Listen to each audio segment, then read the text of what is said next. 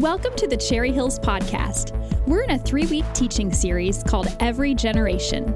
As we pursue life together as an intergenerational family, we want to explore what the Bible has to say to each generation in our church. Our prayer is that together we'll learn that all of us need each of us. Thanks for joining us today. What a total, totally radical morning this has been so far, huh? Well, good morning, everyone. We are, as we already mentioned, in week two of a three week series that we are calling Every Generation. And what we're doing as a church is simply celebrating and honoring all the different generations that are represented here at Cherry Hills. This is one of the things I love most about our church. We have every generation. We want to be that. We want to be multi generational, intergenerational. It's so important to us, in fact. It is a part of our vision statement as a church. I have it on our notes there. Can we read our vision here at Cherry Hills? It's we want to see every generation giving themselves fully to Jesus and his mission. Now, listen, this isn't the kind of series we would normally do, but we just felt with the cultural moment that we're living in right now the hatred, the anger, our culture trying to separate us and divide us. We want to go back to what God says about his church that we are to be united as one in Christ Jesus.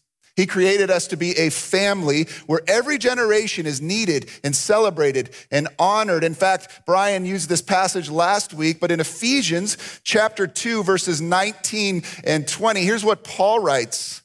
Consequently, now that you're a part of a church, you are no longer foreigners and strangers, but fellow citizens with God's people and also members of his household built on the foundation of the apostles and prophets with Christ Jesus himself as the chief cornerstone. So, what is the point of doing this series? I really think it comes down to three things. Number one, I just want to have a little fun. We just want to have a little fun together as a church. Proverbs reminds us laughter is good medicine. How many of us need a laugh right now in society that we're living in together? Number two, the best way to combat divisiveness is knowledge. The more we know about one another, the more we can understand one another. And then, number three, most importantly, if you're following on your notes, we're doing this series to remind ourselves we are a family and all of us need each of us. As I'm going to talk about, friends, church isn't just something we attend, church is something we belong to. We are brothers and sisters in the household of faith. We belong to one another. And last week, Pastor Brian did a great job of introducing this series, talking about and to builders and boomers. And today we're going to talk about Generation X, those born between 1965 and 1980. Honestly, sometimes that gets broken up into what's called the Busters and Generation X, but we're combining them because we had similar experiences. So let me just ask you raise your hand, Gen X. How many we have in the room this morning? Wonderful. Me as well. So I get to preach to myself this week. And I'm going to follow Brian's example from last week. We're going to start by just talking a little bit about Generation X so that we can get to know this generation in our body. And then I'm going to give a word to Generation X. So let's talk about Gen Xers. You're welcome to turn on the back of your notes there if you want to follow along with what I might be doing. And I want to just say everything I'm about to say is very general. It may not describe your experience, uh, but this is based on sociological research on our generation. Now, the first thing I just want to say, like many of you, I bet you're very grateful that last week Pastor Brian kept referring to us as young. If you were sitting next to your millennial or Gen Z kids, they're thinking, what? My parents are not young. Did you know Generation X is the smallest of all the generations we'll be talking about? And there's a number of reasons for that. In 1973, abortion was legalized, which means literally millions of people from my generation were given no chance to live. No fault divorce, divorce laws were introduced as well in the 70s, and we began to see over the next two decades divorce rates climbing and climbing and climbing. And on top of that, uh, parents, both parents, started going to work. And so we were what is called, this is the biggest thing we were called as our generation, latchkey kids. How many of you remember this or had that? That was me. I was a latchkey kid. We had a lot of time to ourselves if that was your experience. Sometimes we use that productively, other times we did not use that productively. The best thing I did with my time, however, is learn how to feed myself. I learned how to make things like Should I do a little gaff again right now? Hot Pockets. Number two, I also learned how to make this. And then this incredible miracle of science bagel bites. Oh, yeah. That was my diet growing up. I'm not even kidding. Our parents were the furthest removed from the helicopter parents of any other generation, right? We were given, we were never given trophies just for being on the team. We had to earn our ribbons in Generation X. In fact, one of my proudest memories is in second grade, we had the school Olympics, and I got a red second place ribbon for the shoe kicking contest. I, I treasured that ribbon. If you're a Gen Xer, you can finish this sentence. Let's get that picture. This is your brain. And then, of course, that was terrible. This is your brain on drugs. And then Nancy Reagan challenged all of us just say no. We had computers for the first time, and we had them even in elementary school in computer labs, and we played this game. Oregon Trail, remember that? You always died of dysentery. What a dark game to give to elementary kids. We had Commodore 64s, we had Ataris. We were the first generation of Nintendo, and we played games like Super Mario Brothers and Duck Hunt. Remember Duck Hunt? That was so awesome. Our clothing, whoa. What a schizophrenic generation we were. We went from acid wash jeans, perms, and neon to grunge and goth. When it came to our culture, what we collected, watch, and listened to, I'm gonna need some audience participation here. Pray for the guy in the back doing the slides right now. Let's start with the stuff we collected. I'm gonna show a picture, you're gonna yell out what it was. Here we go. How about this one? Oh, the best! Thundercats. How about the next one? You remember these? Yes, scratch and smell stickers. These were awesome. How about this? Listen, millennials, Star Wars was cool way before you were even born. How about this? This was an interesting one. I just want you to start to notice a trend as our generation keeps going. How about TV shows? What do we have here? A team. How about this one? Perfect. How about these two? And? Yes. How about this? Now, listen, we used to sit around the dinner table, and my parents would let me watch Three's Company in elementary school. I, I look back and I'm like, what in the world were you thinking? That is a terrible show. How about this? The best show ever! Saved by the Bell, yes. Now, listen, over time, we started to have shows like this, however. Notice a trend. How about movies? If I had to pick four movies that represented our generation, I'd pick this or the next one. There was always a debate reality bites or singles. Which one were you? How about this? It's my favorite of the generation. Absolutely, still a classic today. But if I had to pick one that represented our generation as a whole, here's the one I would have picked a group of slackers, malcontents who were cynical and opposed authority. When it came to the music of our generation, you already got to hear one of them, right? You got Huey Lewis, Cyndi Lauper, Duran Duran. Then it moved into Def Leppard, Michael Jackson, New Kids on the Block. But listen, once again, something negative started to happen. And we moved towards bands like Megadeth and Metallica. And of course, the great debate of our generation were you a, next slide, Nirvana fan or Pearl Jam fan? There's only one right answer Pearl Jam. Angry songs started to come out from our generation. Speaking of the anger of our generation. In each of those, you notice something negative starting to shift. In fact, Brian talked last week about Woodstock. Did you know that our generation tried to put on its own Woodstock? And literally, they burned Woodstock to the ground. Here's a picture of it. If Woodstock in the first place was about peace and love, this was about anger and violence. MTV's Kurt Loder, remember him? He was there, and what he said is it was scary. Waves of hatred, a palpable mood of anger. We could not match our parents' generation. We were angry and cynical. In fact, if you want to flip back over on your notes, one of the reasons, this is one of the reasons Gen X is one of the most cynical and skeptical of generations. We took this move from the early 80s where everything was bodacious and rad and gnarly to eat my shorts, talk to the hand, and duh. Perhaps the defining moment of our generation was when we gathered in our classroom as kids, millions of us in the United States, in order to watch the Space Shuttle Challenger take off. And the reason it was such a big deal is that one of the astronauts was actually a school teacher. So we gathered in our rooms, I still remember it, and we watched it take off and exploded in the air. Like JFK was for the boomers and builders, that was probably the moment we remember most, I think, uh, in our generation. Can you remember where you were that day?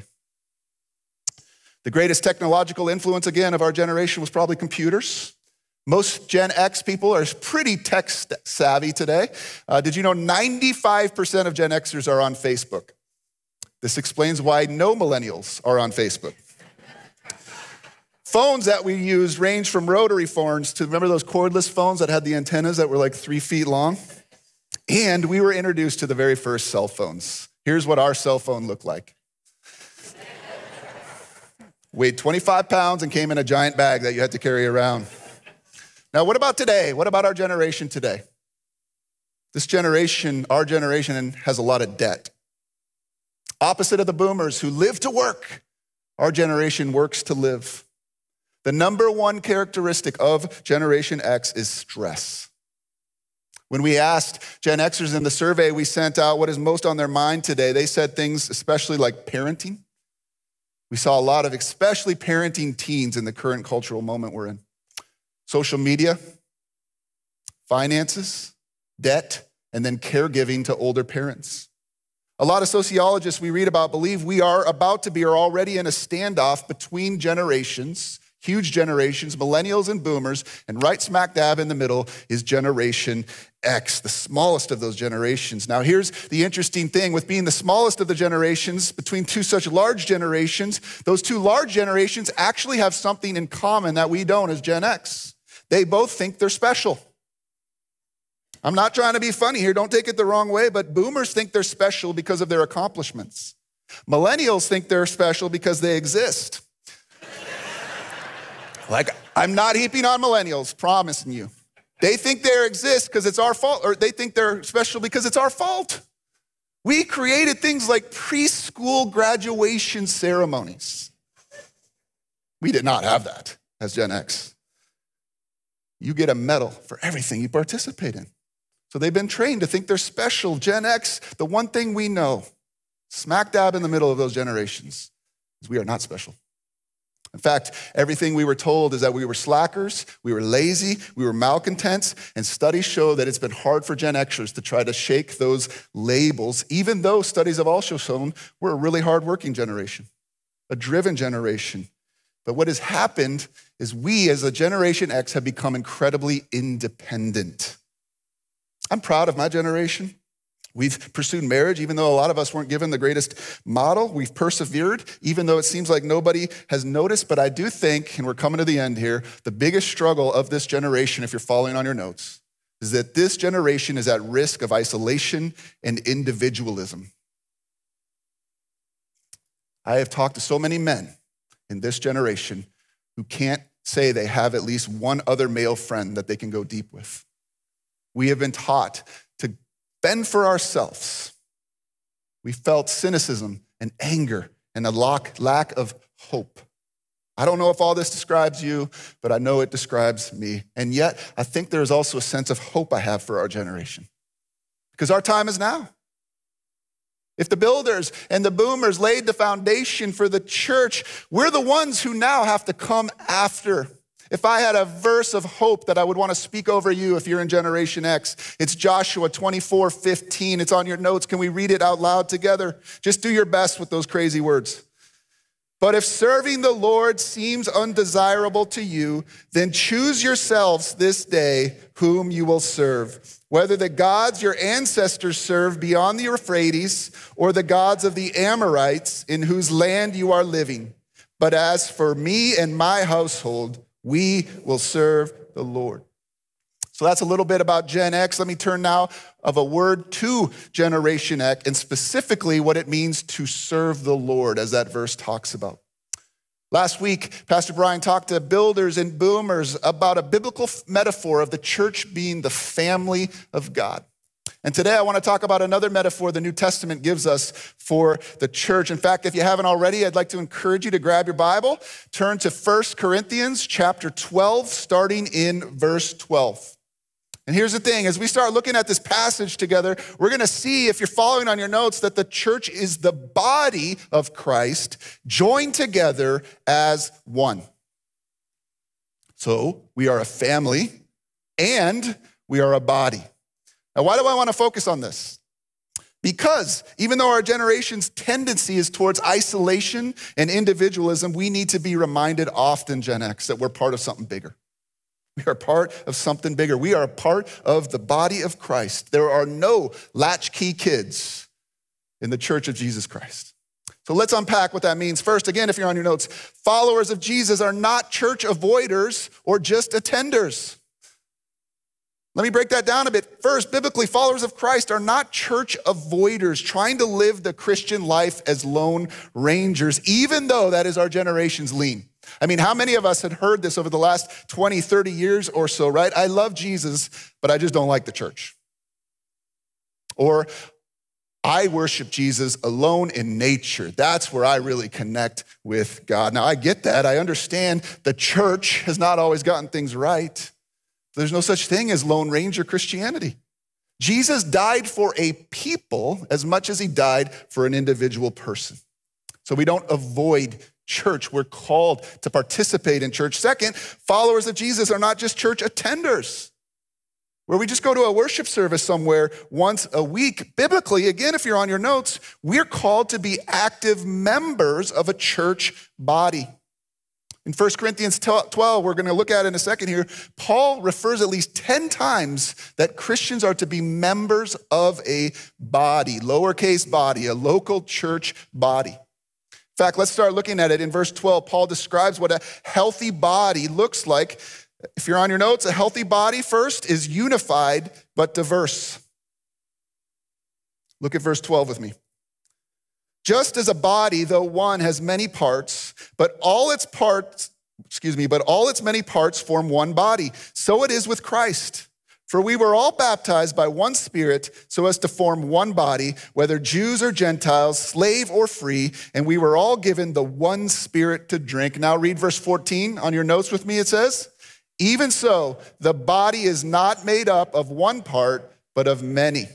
This is pretty self explanatory, right? For your body to be whole and healthy, it needs every part of your body playing its role. And in the same way, if our local body here at Cherry Hills is to be whole and healthy, we need every member playing the part that they're called to play. I want you to just consider your own body for a minute. I want you to picture that you just stubbed your toe and how your body works together. Your whole body reacts at that moment, right? Your legs react. You bend your knees and you look at where you got hit. If your toes okay, your arms react. You reach down and you grab the place that it hurts. Your mouths react. Sometimes not in the best way. Your eyes dart to where you stubbed the toe and what you stubbed it on. Your body is working seamlessly and organically together in that moment. It reacts as a whole unit. And yet, wouldn't you agree your body is pretty diverse? Thank goodness. My whole body is not an ear. My whole body is not an elbow. But here's what's amazing to your body the diversity of your body does not hinder its unity. In fact, it adds to it. The body could not function as it does if it weren't for the fact that is made up of diversity. Paul wants members of their church, of any church, to see themselves as integrally tied to that church body as an important part, important piece to make that body whole and healthy. And as we apply it to our church, that's what makes us one. I talked about this, or we talked about this a couple weeks ago when we sent out an email. The goal of any church body is not uniformity. You know what that is? That means we have to agree on every single thing. And if we don't, we're in trouble. No, no, no. The goal of a church is unity where even in our disagreements, we can come together as one for a common purpose. That's Christ's dream for a church, unified but diverse at the same time. That's why we love that every generation is represented in our body. It leads to a second sign of a healthy body. You might need to write small here. A healthy body is interdependent, not dependent or independent. Modern people, I want to talk to you, Gen Xers, even you millennials. You don't like the idea of dependence, do we? Especially Gen Xers. I don't want to depend on anyone else for my needs. Even the big idea of this series, the sentence we keep saying, right? All of us need each of us. No, I don't. I'm doing quite fine by myself. Thank you very much. So we major on the opposite of that, which is independence. I don't need you. I don't need others. Dependence sounds like weakness and deficiency. On the other hand, we know some of us can be too dependent, overly dependent, right? I'm not going to contribute every, anything. I'm just going to come to a local church body and consume. You give to me what I need. That is your job. My job's just to sit here and consume what you're feeding me. But the picture God gives us is no, it's interdependency. We are all connected together. The church is to be complementary. That is, every member brings something to the body to make us whole and healthy, each member playing his or her part for the whole body of Christ. That's God's dream. That's God's dream for Cherry Hills. That's God's dream for every other church, local church body here in Springfield. That's God's dream for every local church body in this world. All of us coming together, realizing I need them. I need her. I need him in order to become the person God wants me to become. So instead of being dependent or independent, we are interdependent upon one another. I'll let you in on a little secret. There is no one person in our local church body, this church, Cherry Hills, that have all the gifts necessary for us to be a healthy and whole church. No one. We all need each other to become who God wants us to become. This is one of the reasons we believe in collaborative leadership here. It goes beyond that, though. Goes beyond our staff. We need you if we want to be whole and healthy the way God wants us to be. Paul goes on to explain this starting in verse 21. The eye cannot say to the hand, I don't need you. And the head cannot say to the feet, I don't need you. On the contrary, those parts of the body that seem to be weaker are indispensable. And the parts that we think are less honorable, we treat with special honor. And the parts that are unpresentable are treated with special modesty, while our presentable parts need no special treatment. But God has put the body together, giving greater honor to the parts that lacked it so that there should be no division in the body, but that its parts should have equal concern for each other. If one part suffers, every part suffers with it. If one part is honored, every part rejoices with it. In other words, even the people behind the scenes who are never seen, the grandma rocking the baby in the nursery right now, is just as important as the person standing on stage teaching or leading worship. If we want to be who God has called us to be, we need everybody playing their part. I would be lost if God didn't provide people in our local church body with the gift of administration. It'd be a disaster, it'd be a mess. I could go on and on and on. So many people are already doing this. For our body to be healthy, we need you contributing your unique gifts to the overall whole. Paul summarizes this whole thing in verse 27. Again, I have it on your notes. Could we read it out loud together? Now you are the body of Christ, and each one of you is a part of it. There's that word again. Part is the same word for member. Each one of you, if you know Jesus Christ, are a member of a church. You're a part of a church, and we are to function as a body. The New Testament right here is flying right in the face of what Gen Xers believe individualism to be honest, right in the face of what our contemporary culture believes. It's leading every Gen Xer to ask the question Am I actually a part, an active part of a local church body? Am I actually using the gifts and the time and the resources that God has given me to build up a local church body? Do I see myself as an individual or as a part of something bigger? Why is this so important? Why focus on this today? Again, if you're following on your notes, we cannot fulfill our purpose at Cherry Hills without you, Gen Xers. Chuck mentioned, you know, our generation was the least one to fill out the surveys. Why? Because I think we just want to come, be independent, go home, and live our lives with our family. But without us, without Generation X, we cannot take this church any church into the next generation. We need some Joshuas. We need some Gen X Joshuas rising up.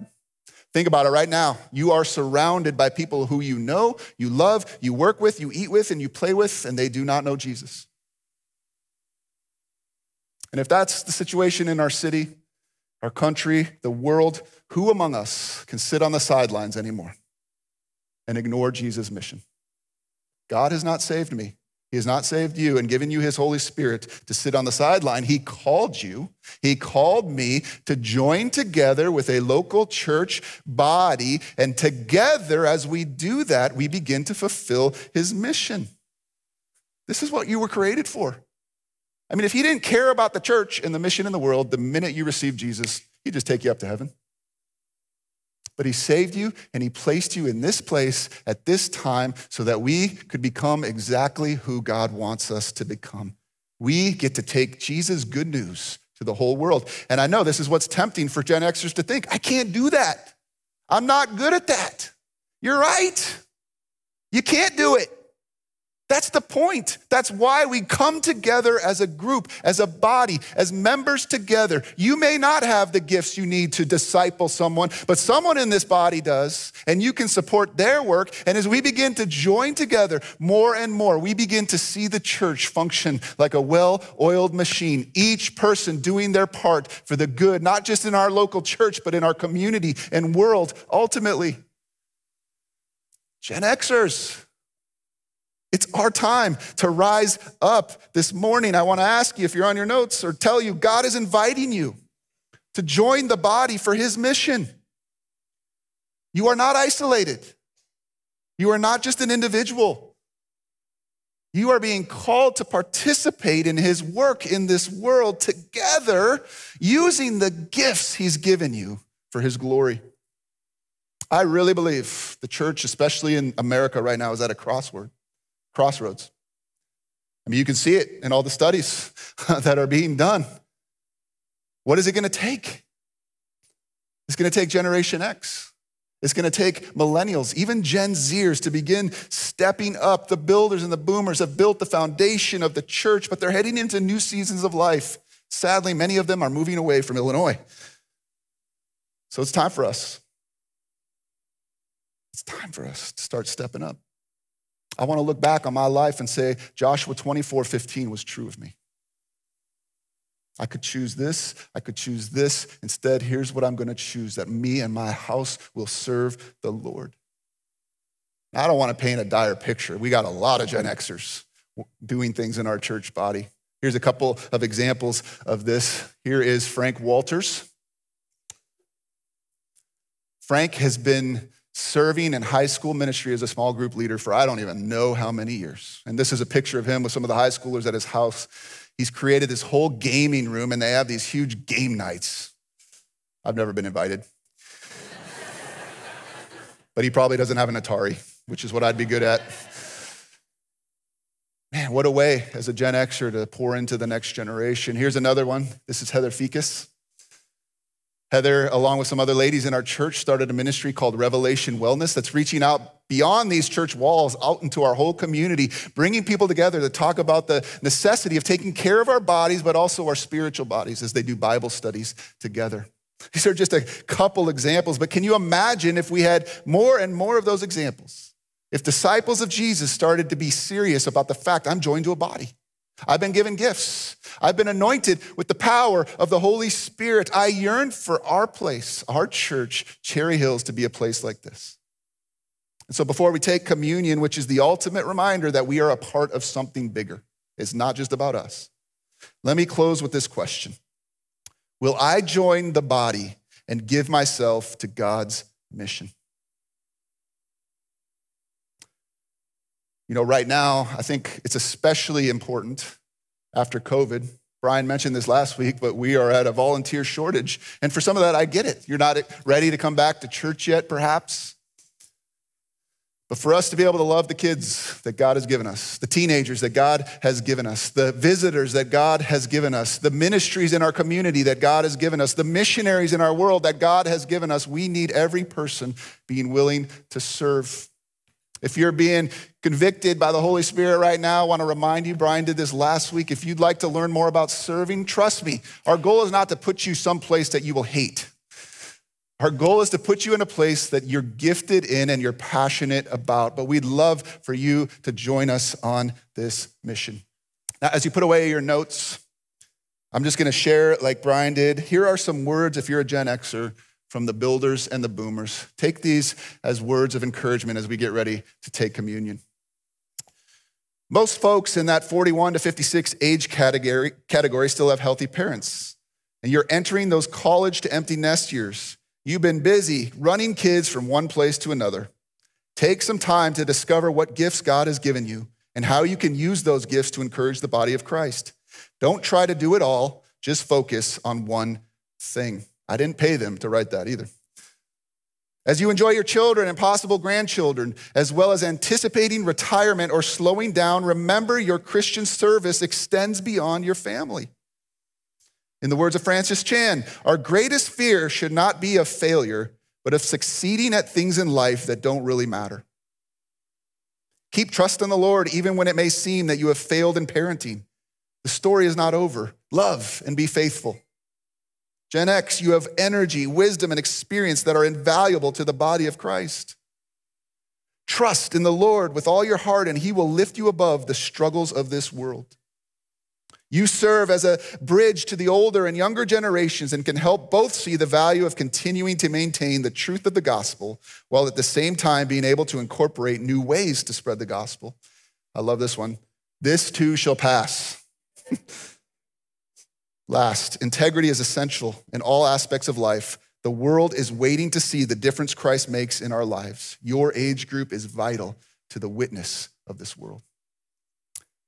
We get to take communion now and got a couple Gen Xers leading us. Greg and Laura Heckel are going to lead us in communion. Good morning, everybody. I'm Greg Heckel.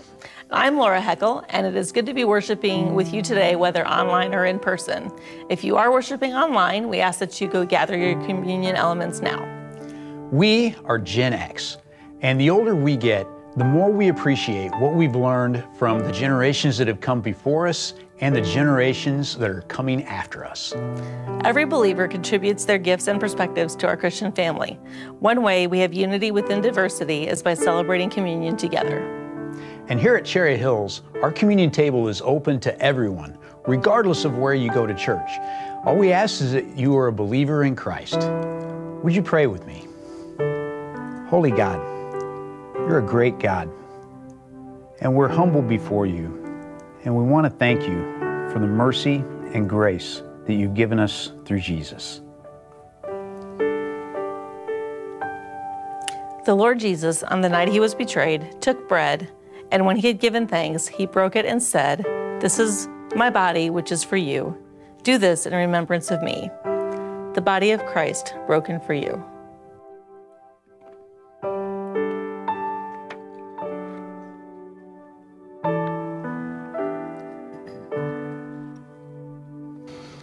In the same way, after supper, he took the cup and said, This is the new covenant in my blood.